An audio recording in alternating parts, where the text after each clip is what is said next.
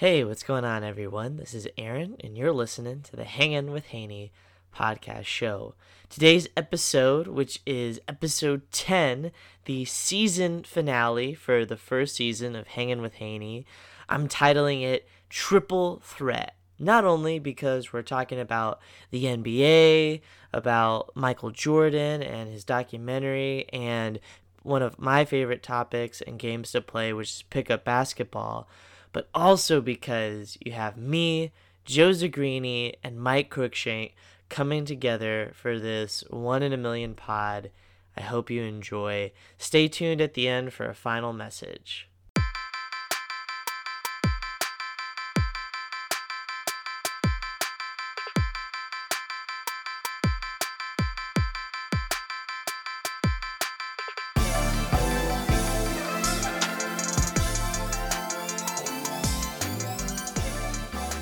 All right, welcome everyone to the Hangin' with Haney show. Today I am joined by two guests this time.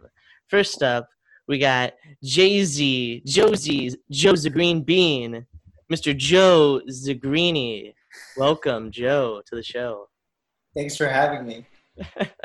And second up, we got Mike Cruickshank, M C Shank, the crook, Mike Cruickshank. Thank you for joining us. Uh, it's great to be here, and thanks for having me. Yeah, yeah. So, so uh, we we all three know each other. We're all from very different places, um, but uh, by the grace of God, we were all able to meet down in Austin, Texas, uh, particularly at the University Catholic Center. Uh, Joe and I. Uh, well, we'll get a little bit into how Joe and I met in a sec, but we were both president of the Longhorn Catholic Council there. And Mike is a seminarian with the Paulist Fathers. That was the religious order that I was discerning with as well. Uh, and he has just finished up his last year of theology with them. So congrats, Mike. Thank you. Yeah. And today we're coming together to share one thing, and that is our love of basketball.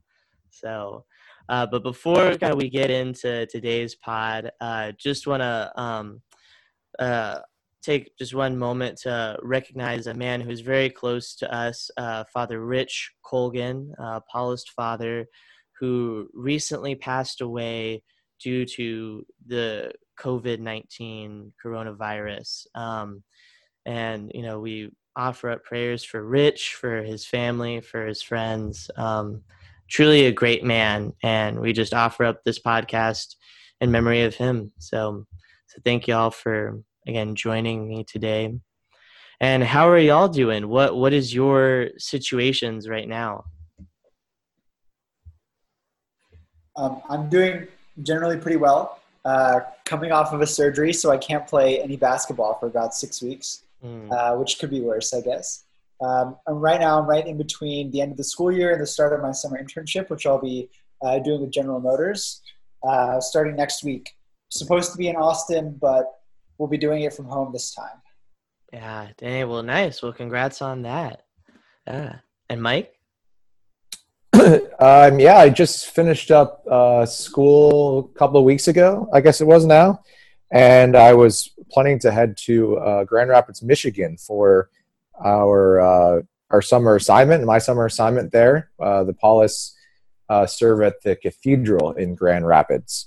Uh, unfortunately, I'm uh, still at our seminary in Washington, D C Um, we got a case of covid nineteen that came through our seminary here, um, as Aaron just mentioned. Um, one of our uh, Paulist fathers just passed from it, uh, which is really a, a sad, sad thing for our house. And a, a few of us, myself included, have also uh, been infected by it. I'm now in the recovery phase, so I'm I'm feeling better. Uh, it was really wiping me out, but I'm uh, I'm doing better. Not yet ready to play basketball. Um, Although it's not really possible right here, right now, anyway. So, yeah, I'm right. No, yeah, and Mike, you know, if you don't mind, just take a moment to ask a little bit about that, because you know, right now, you know, states are opening back up across the nation. People are going out. Um, of course, you know, unfortunately, some people have the mindset, you know, if I get the virus, then I get the virus. Um, but, you know, these are obviously people who haven't had it and don't know what it's like. Do you care to share maybe just a little bit about, you know, the symptoms you're experiencing or what it's been like for you? Yeah, sure. Um, I'd say the the the most impactful thing about it is just like the it it, it takes away uh, like all of your energy. Or at least that was my experience. Um, everybody has their own experience. Uh, many people have heard the different symptoms: um, shortness of breath, coughing, uh, fever, loss of taste and smell. Um, sometimes, yeah, other issues. I mean, mine was mostly fever, um, muscle fatigue, a little bit of a cough, but then just like very little energy. Um, and it just took a while. I, it's been about a week and a half, almost two weeks since I first uh, came down with symptoms. And it just, uh, um, it just, yeah, hits you, hits you really hard. Um, and it spreads really quickly. As we found out in our seminary, there's, uh, as Aaron knows, there's probably about thirty-five, forty people that live here altogether. And so far, this in the last week and a half, at least ten, ten of us have contracted COVID. Um, oh my gosh. So it really, it really can spread um, once it, once it kind of gets into an area. So. Yeah. Well, thank you for sharing, Mike. You know, we're praying for your quick recovery and the recovery of, you know, all the men there. So.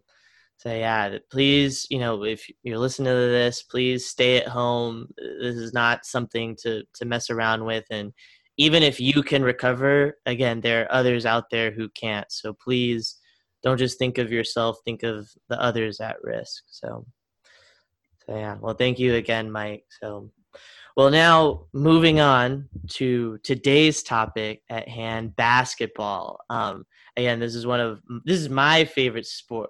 I'm from San Antonio, so I'm a diehard Spurs fan. Uh, Joe, you're from Houston, so you're ride or die, H down, hold it down, Rockets. And Mike uh, is here from the great city of Boston, and so he, I, yeah, big Celtics fan. So, how do you guys feel about, you know, the state of the N B A right now? Well, I, I, I thought when the N B A kind of canceled all of their games, to me that was one of the first big dominoes to fall. Uh, and seeing how everything, how all of these other things would happen, I remember, um, you know, even a couple of weeks before uh, the N B A kind of canceled their games, it still seemed like a very foreign uh, disease or experience to, to us here. And when the N B A canceled their games, that was when I was like, okay, this is real. Uh, we're going to have to just, like, pretty heavily adjust our lifestyles for it. So um, I think that'll always strike me as like the, the first big domino to really fall in my mind. Um, and then as for the, the state of the N B A now, I mean, there's all sorts of questions related to bringing it back. How do you make a fair format so that people can compete in the playoffs if they want to? How do you uh, preserve player safety, both in terms of making sure that they don't contract the virus, but also making sure that they don't get injured? Uh, because they've been coming off of an extended break. Uh, so I think there's a lot of interesting questions that have to be answered before uh, before either the the return of this season or the beginning of next season. Mm, yeah. Mike? Uh, yeah, no, I think, uh, like Joe said, the the suspension of the season was, I think, the first big thing that uh happened in this country as a result of COVID, and that was like a shock to me. It's like, wow, the season at that point I think it was just had been suspended for like two weeks or a month, um but obviously that wasn't going to hold up after after the first like week of it. It, it became very clear um it was going to be much longer than that, and that was really disappointing. As I mean, as a Celtics fan, the Celtics were having a pretty good year. um They're, they've they've got a pretty young squad, a lot of potential, um, and uh, I was having a lot of fun watching them. So it was a real bummer when the season got suspended, especially given that a lot of us are stuck inside. That's usually one of the most fun things to do when you're inside, is to watch basketball, and uh, we're just we can't do that. So um, yeah, as I'm hearing about what could happen with the season now, I'm I'm hoping it can come back just for those selfish reasons to to watch. But uh, of course, I want everyone to stay safe and healthy as well. Mm, yeah. No, I feel you. I mean, it was pretty crazy that first game, I think the Jazz game with Rudy Gobert, you know, and giving the, you know, the report, and, you know, he's kind of blowing the virus off. And then he goes and he touched all the, you know, all of the reporters' microphones. And then, you know, right before the game starts, you have that doctor run out onto the court, just being like, stop the game, stop the game, because he tested positive. And then, you know, a lot, the majority of the team tested positive. And I mean, that was just insane. And I think, yeah, like both of y'all are saying, you know, it's, sports is one thing that people really gravitate towards, and it's, you know, unifying. I mean, even though, you know, we all here root for different teams, we love it and we love the competition. And so it is hard, you know, not having that. Um, but I have a question for each of you now. So Joe, do you think the Rockets, well, there's a two, two-part question. One, do you think the Rockets before lockdown had a shot? And two, do you think if the N B A comes back and has some kind of weird, you know, playoff situation, that they do have a shot? So I have, I have, uh, before I give my answer, I have a quick caveat. This year, okay, I've been in graduate school and I haven't followed basketball as closely as mm. I would have liked. Um, but that said, what I will say is I think that the Rockets under Mike D'Antoni and Daryl Morey are by and large overrated, um, mm. in the sense that, you know, Daryl Morey makes these moves every year where he he trades for stars, he makes these big trades, and, and it's always a kind of a big deal uh, every summer. But at the end of the day, the Rockets never got past the Warriors, uh, even with Chris Paul, and that was a team that was together for two years. It feels like he's constantly rotating which uh, which which role players are on the team. So so to be honest, the Rockets for the last few years have just seemed like a second round team to me. And I think this year probably wouldn't have been that different. You know, like with them moving Capella, um, like, yeah, it was working for them in the regular season, but obviously the playoffs is a different kind of grind. And beyond that, that sort of lineup just wasn't battle tested, you know? So I would have expected that uh, they would struggle a little bit in the playoffs, um, maybe bowing out in the second or the, the second round of the Western Conference Finals. Now, when it comes to what happens now, I think everything is just a little bit more random. Um, different players have different access to different kinds of facilities. So some players have a gym at home, some do not. And so I think those kinds of things might really have an impact on uh, how they perform when it comes to uh, an N B A comeback. Because if people have been staying in shape, they might have an advantage over people who have really just been stuck at home with quarantine. Yeah. No, I agree. I agree.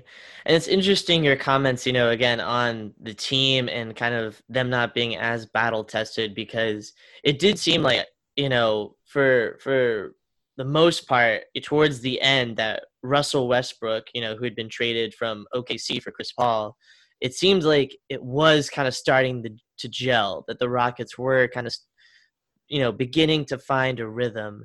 However, yeah, we just don't know.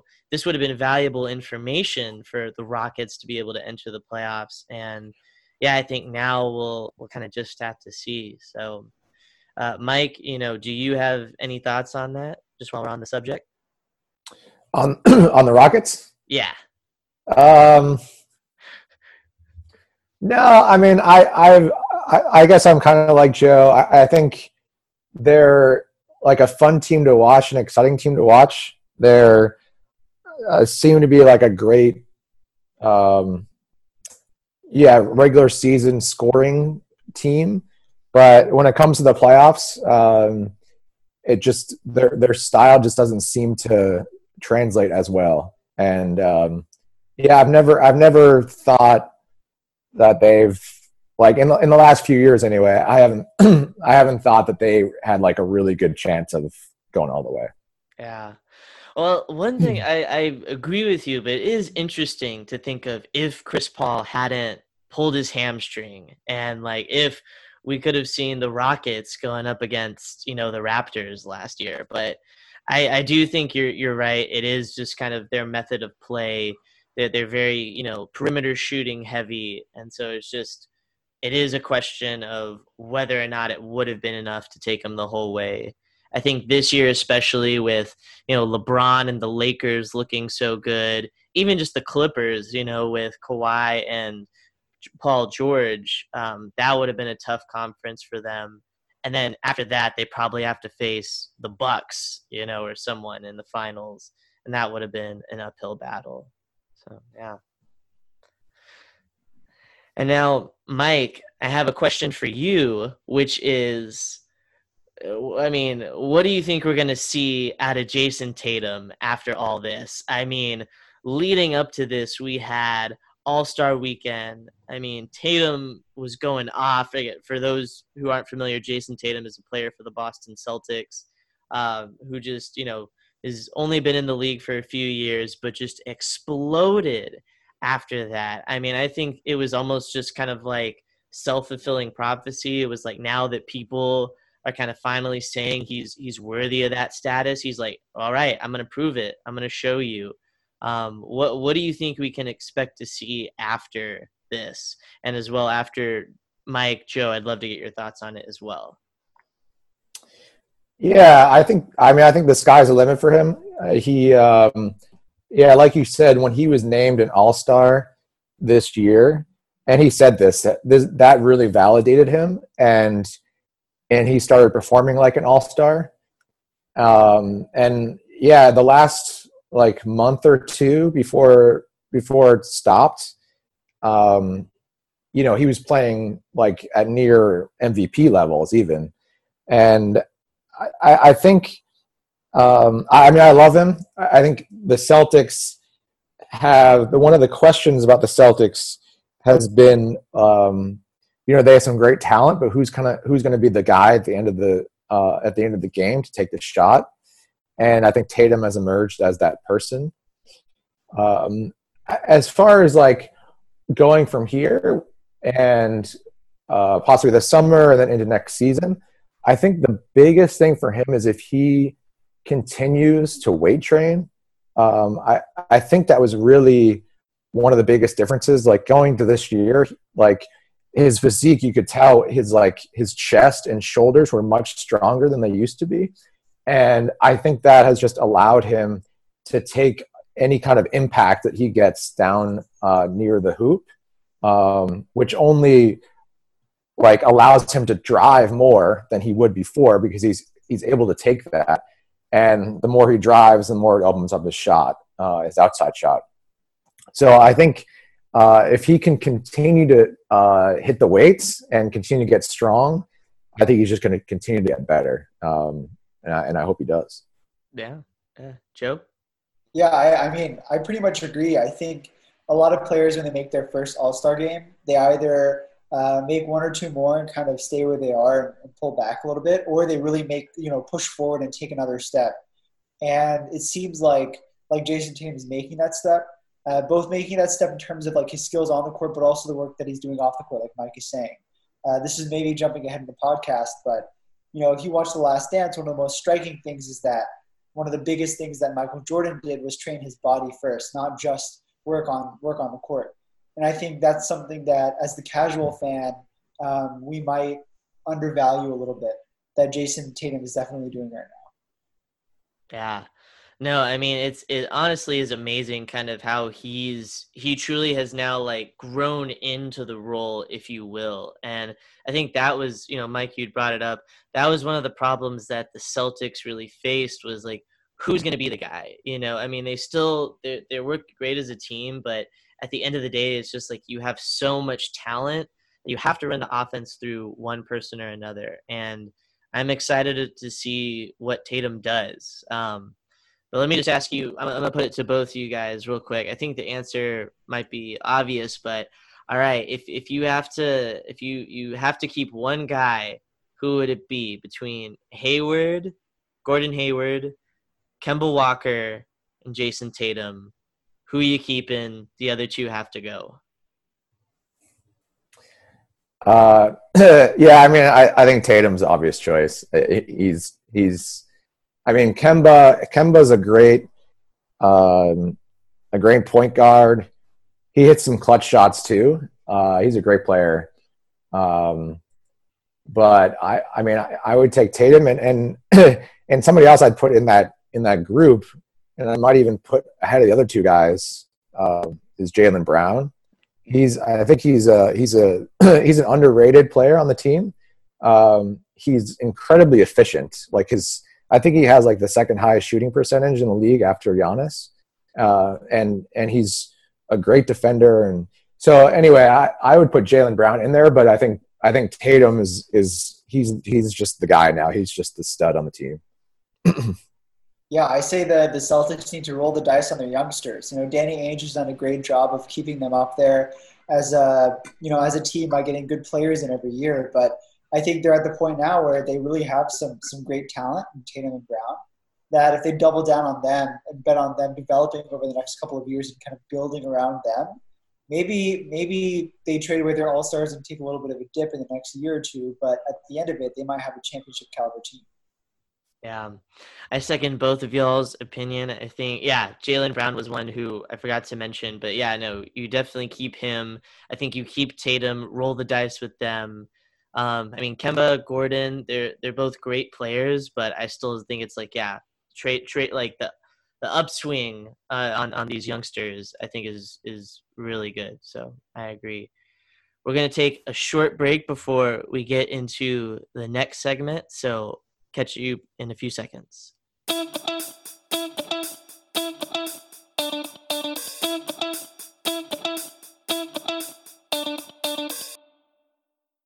Whether you already have a job, are looking for a new job, or are looking to move up in your company, first impressions are key.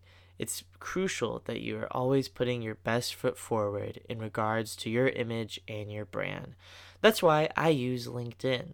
Although LinkedIn isn't sponsoring this podcast, I use them to make sure that I'm representing myself as best as I can when recruiting with potential employers. During this time, I'm offering my services to help update your LinkedIn, whether it's changing your headline, revising your summary, or updating your experience descriptions. If you're interested in learning more, please leave me a message, drop me a comment, or connect with me on LinkedIn at Aaron Haney. Anyways, back to the show.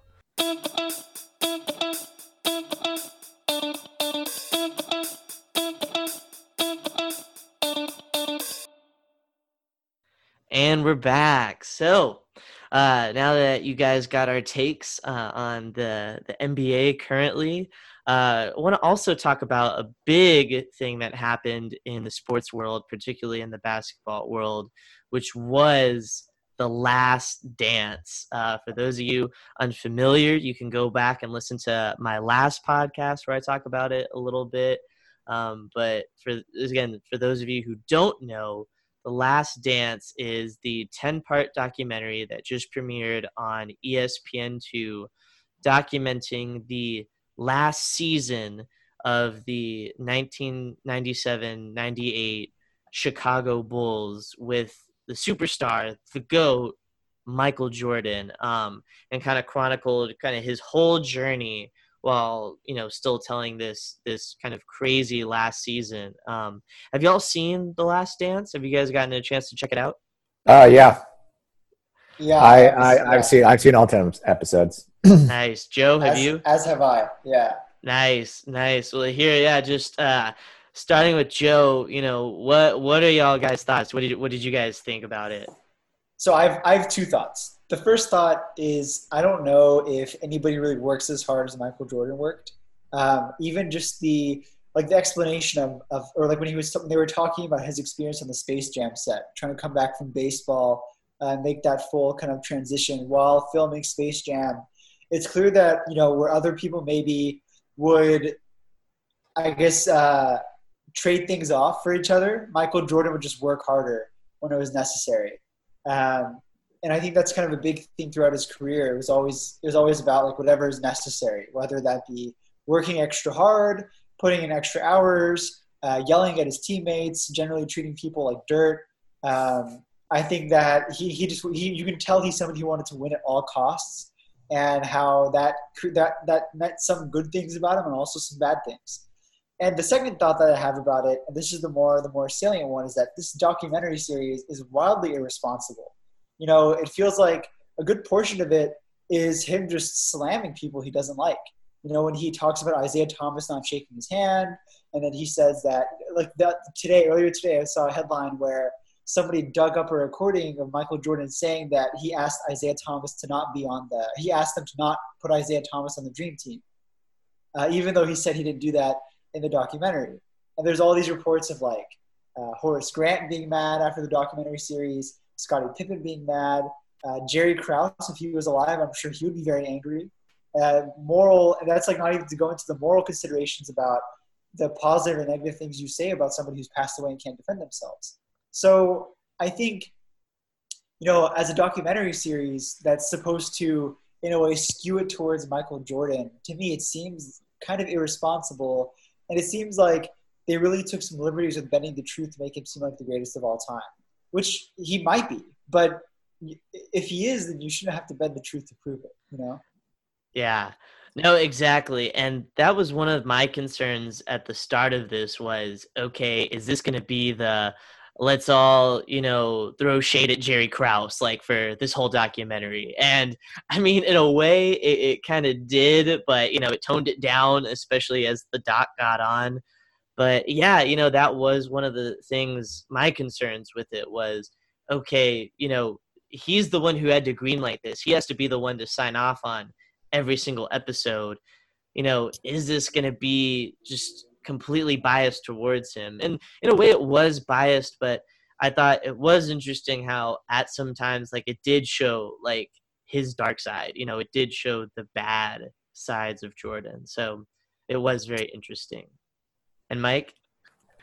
Yeah, uh, a lot of, a lot of, a lot of thoughts swirling around, but I mean, one, I'll just say like it, it just having it was a godsend because, yeah. like I said before, I've been missing watching sports on T V, and so the timing of this, and I think they, I think they actually moved it up uh, for this reason, that just to have something uh, one, every week to watch was was kind of the highlight of my week, at least in terms of T V watching. Um, so that was awesome. I mean, I'll, I'll also admit I have a bias towards Michael Jordan because he was playing uh, during like my prime like years growing up. So like he, uh, what the champ, first championship was ninety-one. I was I was nine years old, and in ninety-eight I was uh, I was fifteen, I guess, or seventeen, seventeen. Uh, no, sixteen. Anyway, uh, so like that was like when I was like very impressionable, and I remember like I remember the ninety-two Dream Team so well, like, and I just have such fond memories of that time, and especially of Jordan. So if there's any sort of discussion of the GOAT, I, I have a bias towards him. Now the, the the documentary itself was clearly biased towards him. I mean, this, this was his project. He he is the one who had to greenlight it. Uh, you know, clearly, I mean, they, they showed some of his. Uh, some of his darker moments, but uh, at the like, it always seemed to come around in like to he would, he looked good, like it came around like, but he was so great at this, and like all, all the players would, would kind of end up saying how great he was, um, and he and he I mean he was, and uh, but the, the the thing that struck me, uh, and and it, it it reminded me I, I watched recently. I don't know if you guys have ever seen his uh, Hall of Fame induction speech. And the speech is basically just him. He's thanking all these people, but he's thanking them because like they they they were like almost almost like pawns in his competitive like yeah. scheme. Like like he was like, thank you for, you know, competing with me, and then I just dominated you, and thank you to this person because I Um, and like these people that just fueled his competitive fire. And it's just so amazing to me how competitive this guy is, still is. And, uh, and, and, and it was interesting. They were talking about some of his gambling issues, and he said, like, I don't have a gambling problem. I have a competitive problem. And I think that, I think that really is true. Like, I don't know about how much you gambled or how much you didn't, but I think at its root, it, it's a, he, he just, the guy competes so much to the point he's making up stories in his head uh, in order to motivate himself. And that's just like, uh, that's just hard to imagine. Like, that somebody is that, like, that driven to compete. Uh, I mean, it's crazy. Yeah, no, that is. And I mean, it's like, yeah, the, the making things up in his head is, yeah, I have a competitive problem.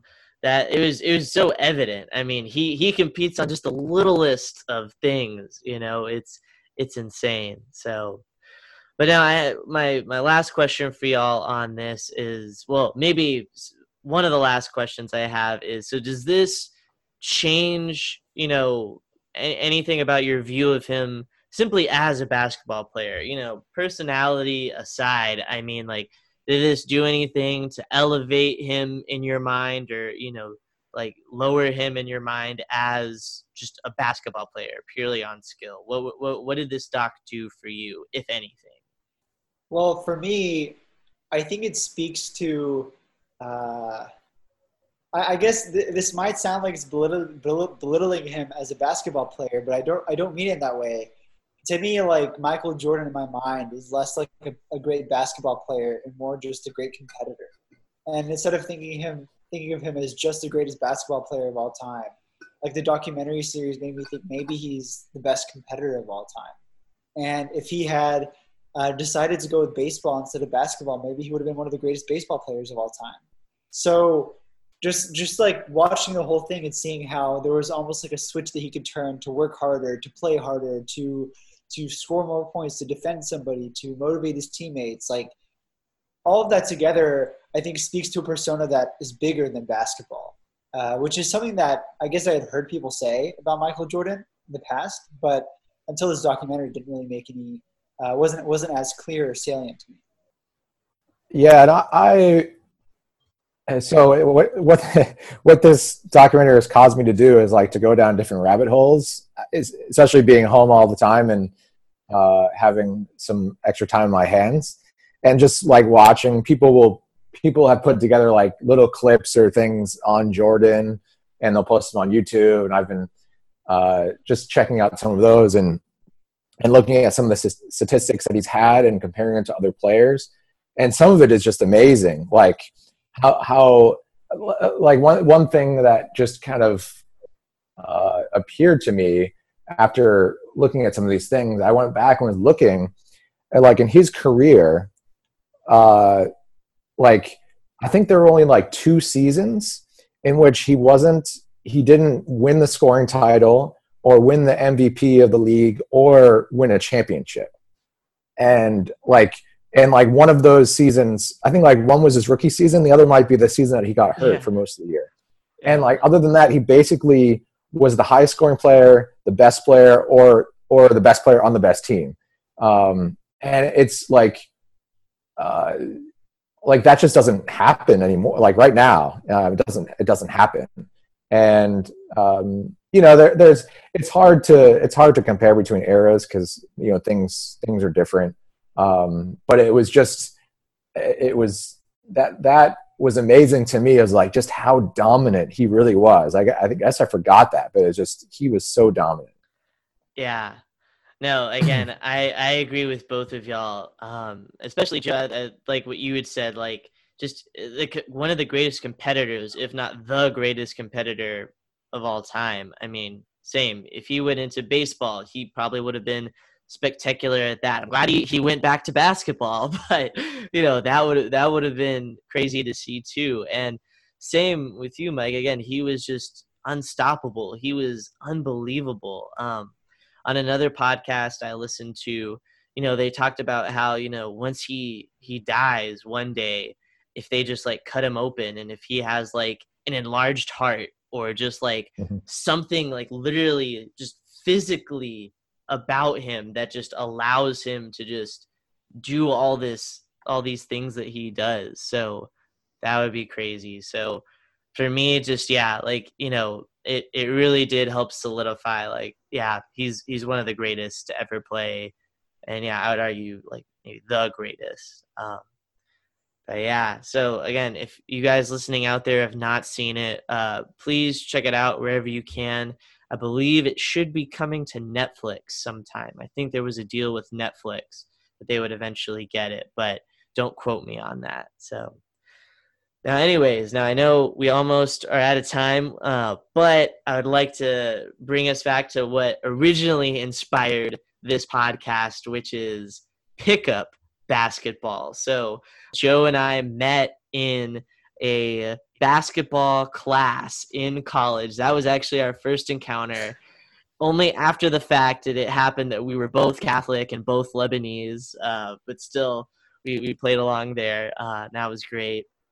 As well as Mike is a longtime hooper. Uh, he and I, at least in D C, have a three and oh win record at the local court, playing two on two. Um, fortunately, don't know if we're going to be able to continue to push forward that record, but at least we're going out undefeated. Uh, but yeah, pickup is is one of my favorite games.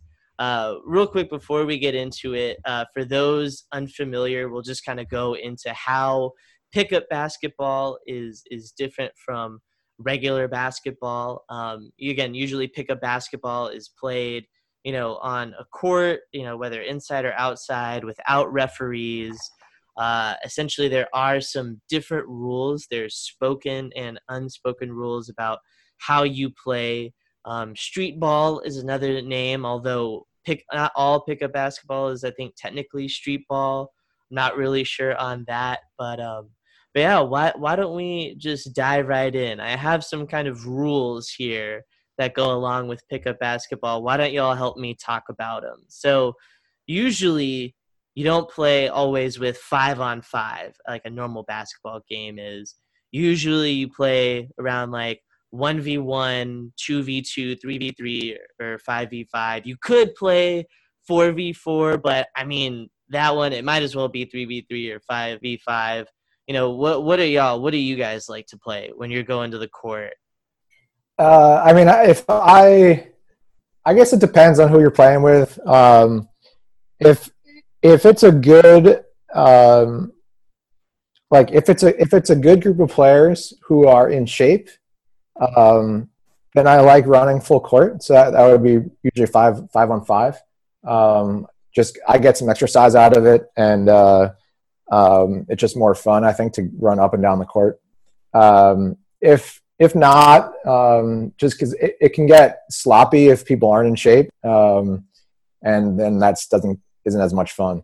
Uh, otherwise, I, I mean, I like playing uh, either two on two or three on three. Half court is is fun too. Um, you know, two on two can be really tiring because you're basically always like on, on the ball or, or, or just off the ball. Um, so if you really, really want a good workout, two on two is good as well. Um, but, uh, three on three seems to be a good, you, you get enough of like, uh, enough action, enough team action on three on three. You can set pick and rolls and that sort of thing. Um, and, uh, it can be really a lot of fun too. So they, they, they all have their advantages, I think.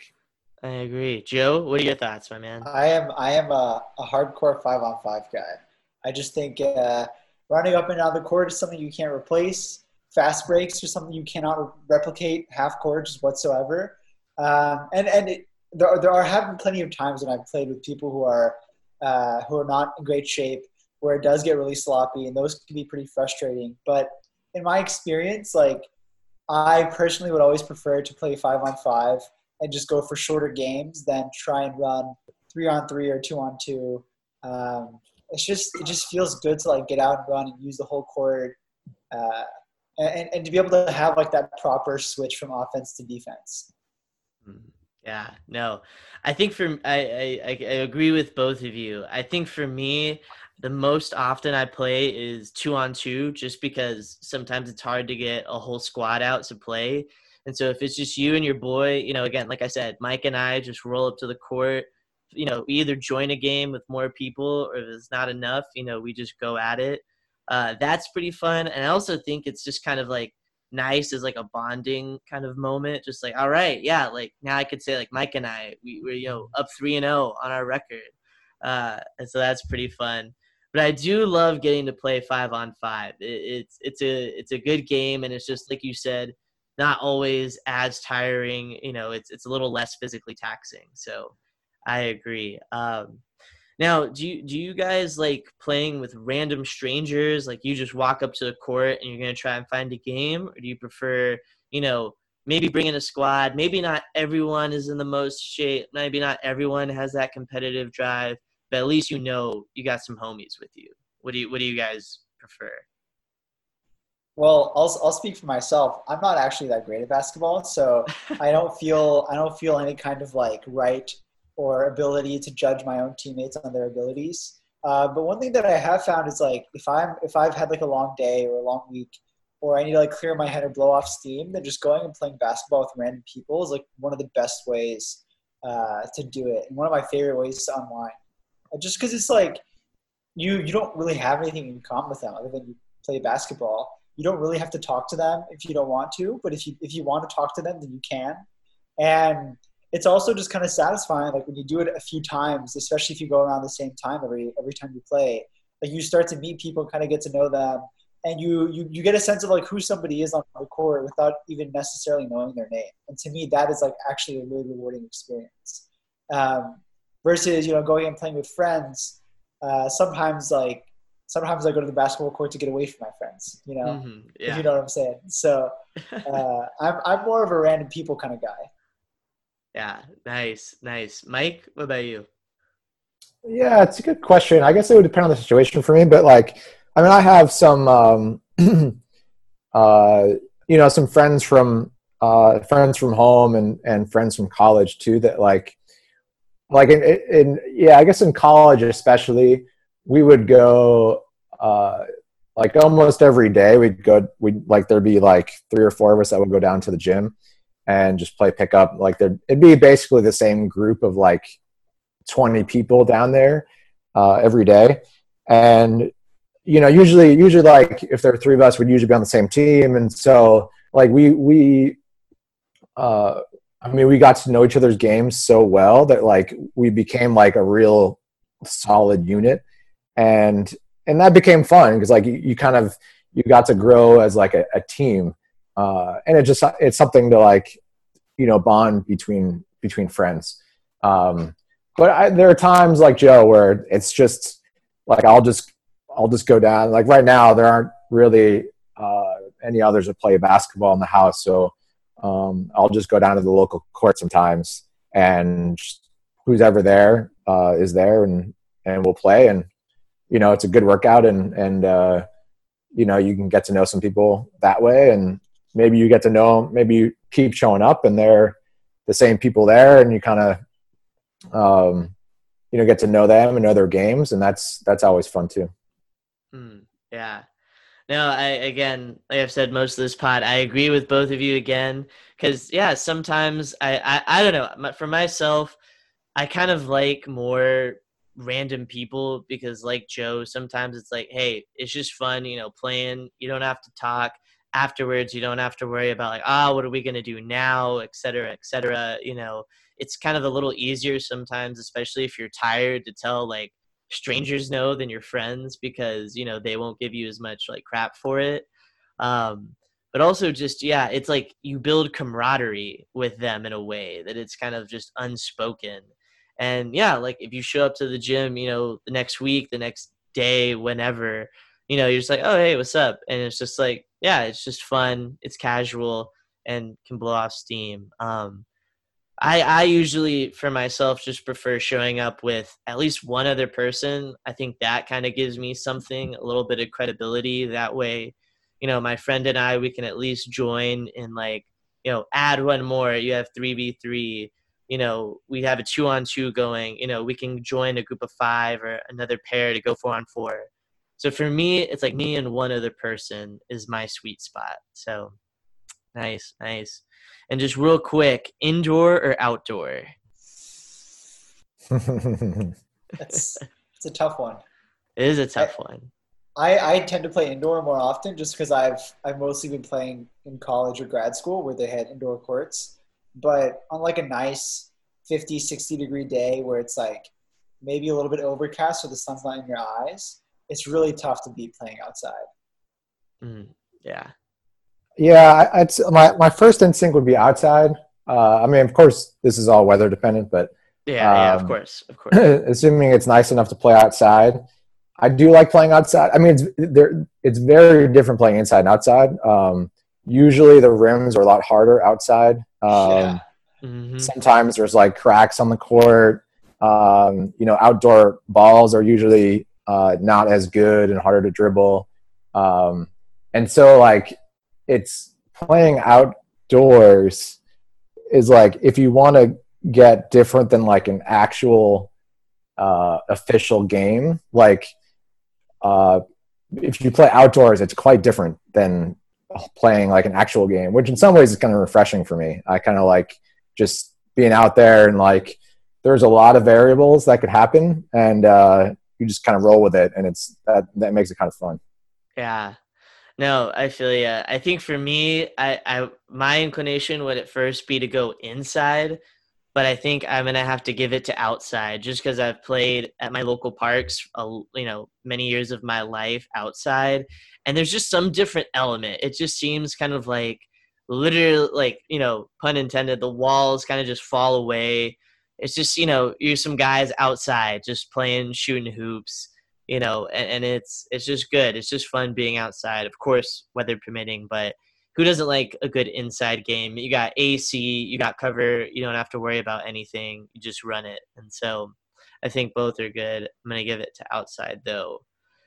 So real quick, I know we only have Mike for a few more minutes. So I'm just going to go through some things for those who don't really understand pickup or know about it, kind of these kind of intricacies of it. So I'm going to give you guys each one, one to kind of explain.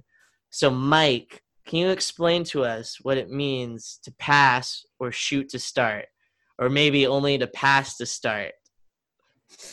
Um, this is funny because this came up recently with you and I um, when we were playing two-on-two uh, at the local rec center, and I believe you shot the ball, you checked it, and then you shot right away.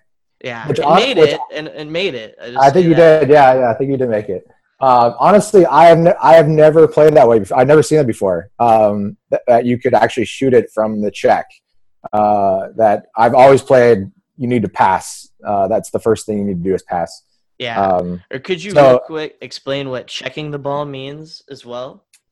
Oh, sure. I, I basically, it just it gives the defense an opportunity to like make sure they're set. So you you just pass the ball to the defending player, and they'll. Well, theoretically, they'll check with their team and make sure everybody's like in the right place, and then they'll pass it back, and and then like you're you're good to start. That like that's the way to the the play starts, and then um, and then usually what I play is that person then needs to pass to one of his teammates in order for the uh, for the rest of the play to to play out the way it does. Yeah. Now, Joe, do you do you have anything to add on this about pass pass to start or shoot to start? What way do you do you normally play? What's the norm for you? So I usually default pass to start unless it's two on two. Because if it's two on two, then you're you have to pass to the same person no matter what. So um, in, in the recent past, that's how it's been. Always pass to start unless it's two on two. Then do whatever you want. Mm-hmm. Now, Joe, I know Mike. You said you don't have too much familiarity with it, but Joe, do you have a preference? Do you like the ability to be able to shoot to start, or you think? No, you know, pure no, play, I think, pure pass. I play. think uh, I think it's better to just pass it in to start. Uh, just like it just feels more like inbounding. Um, I feel like if mm-hmm. the ball starts off and it's immediately live, then it's just it just kind of gives a different sort of rhythm for the game, I guess. Yeah, no, I could see that. I could see that.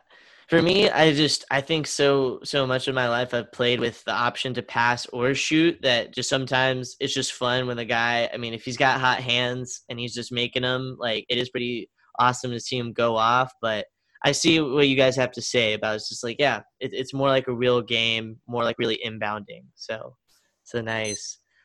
Now, here, uh, Joe, do you want to explain what make it, take it means? Yeah, so in a, in a formal basketball game, when one team makes makes a shot or scores, the other team will get the ball. Make it, take it reverses that, where the team that makes the basket gets the ball back. Um, whenever I've played, typically what happens is if we play half court, we play make it, take it. If we play full court, uh, we play trading it off. Um, I don't know why it is that way, but that's just the way it's always been. So yeah. this uh, we, we had like a three-on-three league uh, during January for my uh, for my for grad school for intramurals, and it was really interesting because it wasn't make it take it. It was, you know, trade the ball when you score, and so there there were so many times when people would would score and then they would get back up as if they were getting on offense, because we would all forget that it wasn't make it take it. It's just sort of like a standard thing when it comes to half court basketball. Yeah. So nice, nice. Do you guys like playing make it, take it or regular basketball? I mean, at this, at this point, uh, like half court, yeah. I'm so used to, I'm so used to make it, take it that it would, it would actually feel weird to not. Yeah. Um, uh, I mean, of course, like, of course, full court, you, I mean, you've got to, you've got to trade, yeah. trade possession whenever uh basket is scored. But um, yeah, I think like when I was really little growing up, I I think I remember us playing like uh, you make it, then it goes to the other team. But for whatever reason, at some point, like make it, take it just seemed to be like always the thing that we did. Um, and again, I'm not quite sure why. Like, there's not really there's not really a good reason why we do that, but it just it's custom, I guess. Um, so if I stopped playing like that, it would feel kind of weird, at least at first. But yeah, nice, same, Joe. Yeah, I'm I'm in the same boat. I think I think make it take it is probably not that good. Like from a from a normative standpoint, if we're trying to get moral about it, I think it makes more sense to trade the ball when you score. But at the same time, it just feels so foreign to do that uh, when you're playing half court. So I always just play make it, take it, half court. Yeah, no, I agree. I agree. Same here. Well, here, we're going to go lightning round real quick. I just have three more. And so, Mike, I'm going to throw this one to you. Explain playing by ones and twos. Uh, okay, so in a regular basketball game, uh, typically uh, any there's a three-point line uh, that goes around the hoop in a semicircle, more or less. And uh, if you shoot the ball and make it with inside that line, then it counts as two points. Uh, if you take it uh, and score outside that line, then it's three. And uh, so for like usually for half court, um, and it could be full court as well, then you just reduce those by one. So anything inside the line is one point, and anything outside is two points. Um, just as a way, I guess, of like keeping the score at a manageable number. Yeah, great. That's awesome. Uh, real quick, Joe, you want to explain win by two? Yeah, so this is usually done in games where it's ones and twos, not twos and threes. Uh, win by two basically means that in order to win the game, you have to either uh, get to a certain point. So, like, let's say you're playing two eleven, you either have to get to eleven, or you have to win by, or I guess you have to get to eleven and you have to win by two. So if one team were to get to eleven, but the other team already has ten points, then you have to keep playing until one team gets a two-point lead on the other team, kind of like in tennis or ping pong. And uh, I guess the idea is just to make sure that, you know, in close games, uh, in close games, like you kind of figure out who the real winner is or something. Uh, my personal take is that I prefer that. I prefer games to go longer, especially when they're close, because it's kind of rare that you get good close games in pickup, uh, except when there is another team waiting or there's another group waiting to play. And then I think it's kind of unfair to drag out a game Uh, for forty-five minutes just because the team can't close. Yeah, no, I agree. And so last question here, and then we'll end the pod, is I'm going to set up this scenario for you. So you guys are down at the court. You're outside. Perfect weather for a game day. You guys are three v three. It's you and two of your boys. You're all competitive. You're ready to play. You're playing against another team. Loser has to leave the court. They say they ask you, what number are we playing to? We're playing by ones and twos, win by two, make it, take it. What number are you guys putting out there to play to? So uh, it, is, it, is it like the last game of the night or last game of the day? Or it's, it's just like It just win, winner stays on the court. Just winner stays. Yeah. So if you guys don't get this, there's a whole group of other people waiting to play. If you lose this, you have to go find another court.